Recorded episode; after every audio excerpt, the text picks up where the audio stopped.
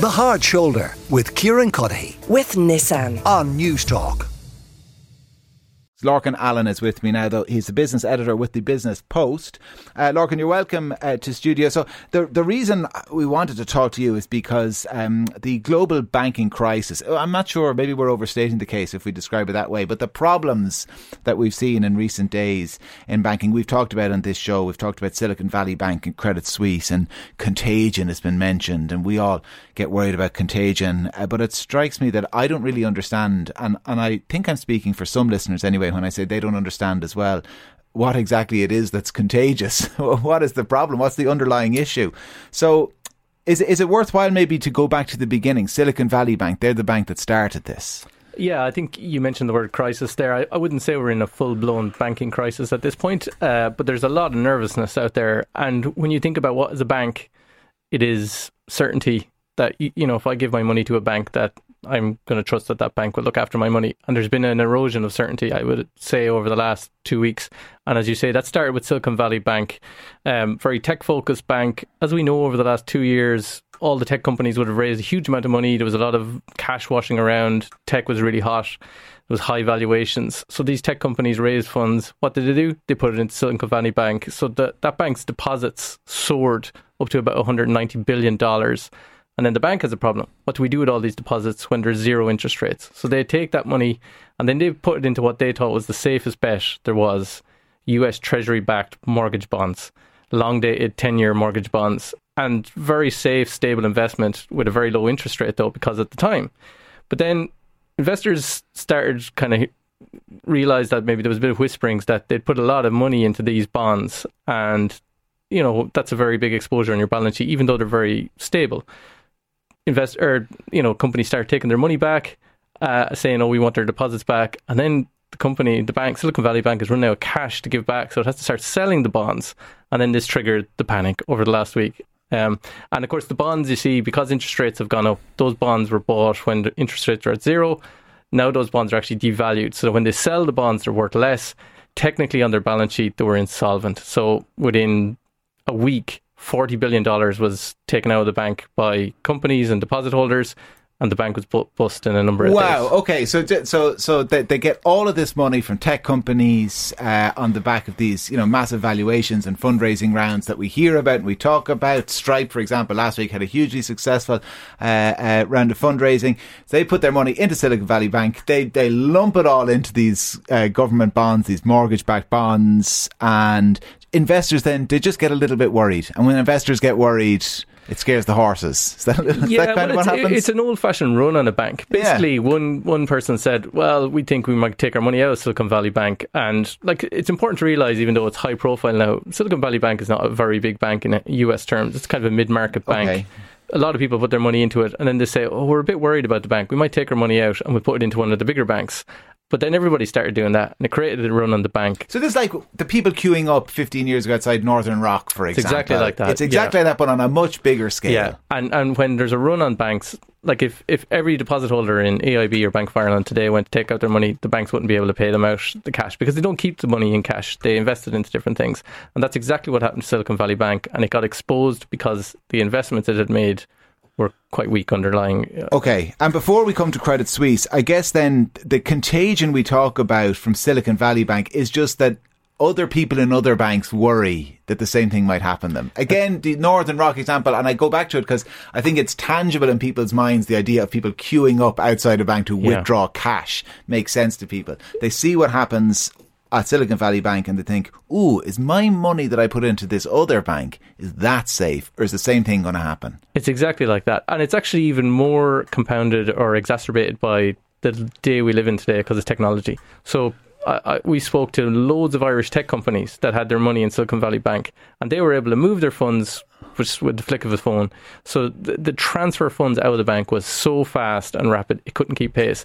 And of course, other banks then are starting to worry about this. There's actually, in the last two weeks, there's been a really big shift of people taking their money out of smaller banks in the US and moving them to the big banks because they're afraid some of these other smaller banks might fail. And I guess, I mean, it's it's probably always the case at any given moment that most banks are probably incapable of paying back everybody at once the money that's on deposit. But it's not a problem because it's so rare that everybody at once with money on deposit looks for it. Correct, Kieran, and it is. It's not a problem once you've trust in the bank. And when people's trust is gone, they start to try and take out the money. There's the, as they say, a run on the bank, and then no bank in the world could pay out the deposits if they were all asked because they don't keep them in on cash. All right, this is great now. It's, start, it's starting to make sense to me, uh, Lorcan, so I hope we don't get derailed when we cross all the way over to Switzerland. So, Credit Suisse, what is the issue there? Yeah, well, I suppose as we said, this all originated in California and in the US, and after Silicon Valley collapsed. Investors started looking around at other banks uh, that they were worried about, and there was other mid-market banks in the US that have been in trouble over the last week, less high profile than Silicon Valley Bank. But in Europe, this all kind of pitched up at Credit Suisse's door, and basically the epicenter of the banking nervousness in Europe is Credit Suisse. Now, there's a reason for that. Credit Suisse has been plagued by scandals over the last decade. There's been a number of um, fraud, accounting issues, um, really big scandals, and the bank has lost an awful lot of money in that time. Investors are very, very fed up with what's been going on there, and it's been under a lot of scrutiny. So, when the Silicon Valley Bank uh, situation emerged, investors looked at Credit Suisse and say, well, what does this mean for Credit Suisse?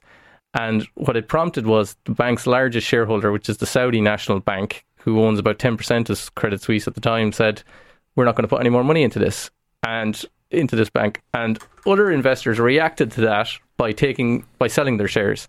And the share price of Credit Suisse started to plunge very rapidly last week.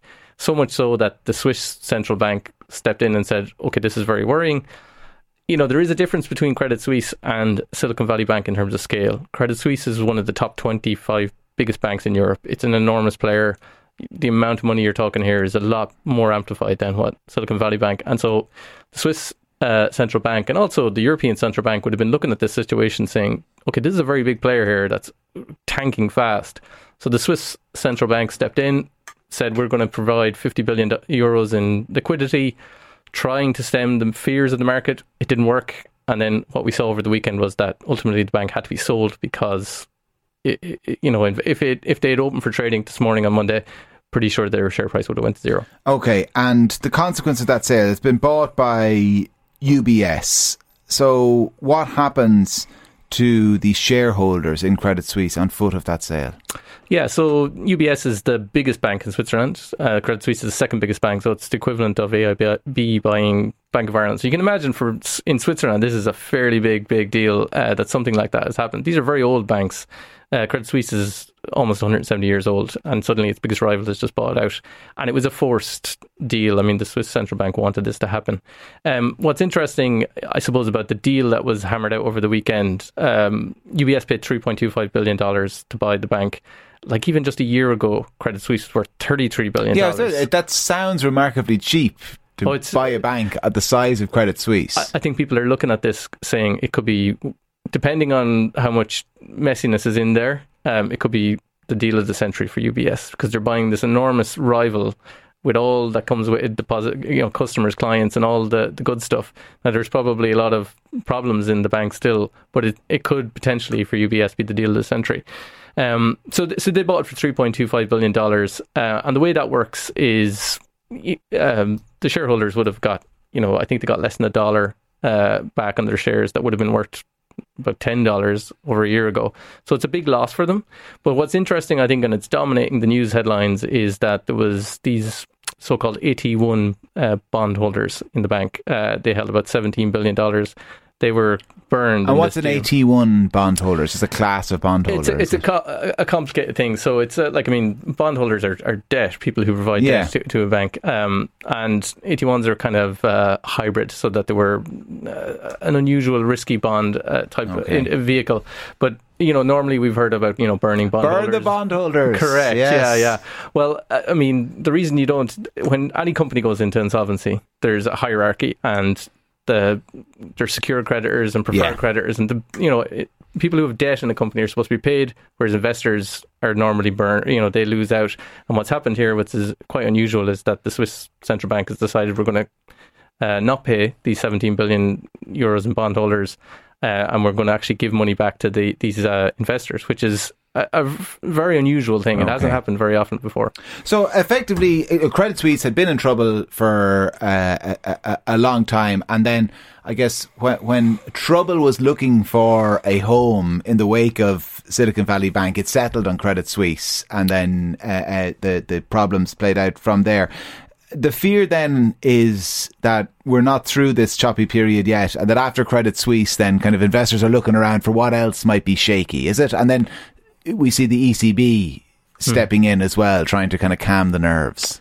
That's it. Like I mean, the, as you said at the start, the, the, word contagion. Like where could this go next? And, and people are, are, rightfully worried about. And that's what we saw over the weekend, in line with the deal being announced for Credit Suisse. The European Central Bank coming out with a statement uh, Christine Lagarde gave a statement saying that you know everything is fine, but also the five largest central banks in the world issued a statement say that there would be uh, kind of liquidity for banks that if they needed to get their hands on US dollars, which are always the safe haven that people go to in times of crisis, that they can get them five days a week.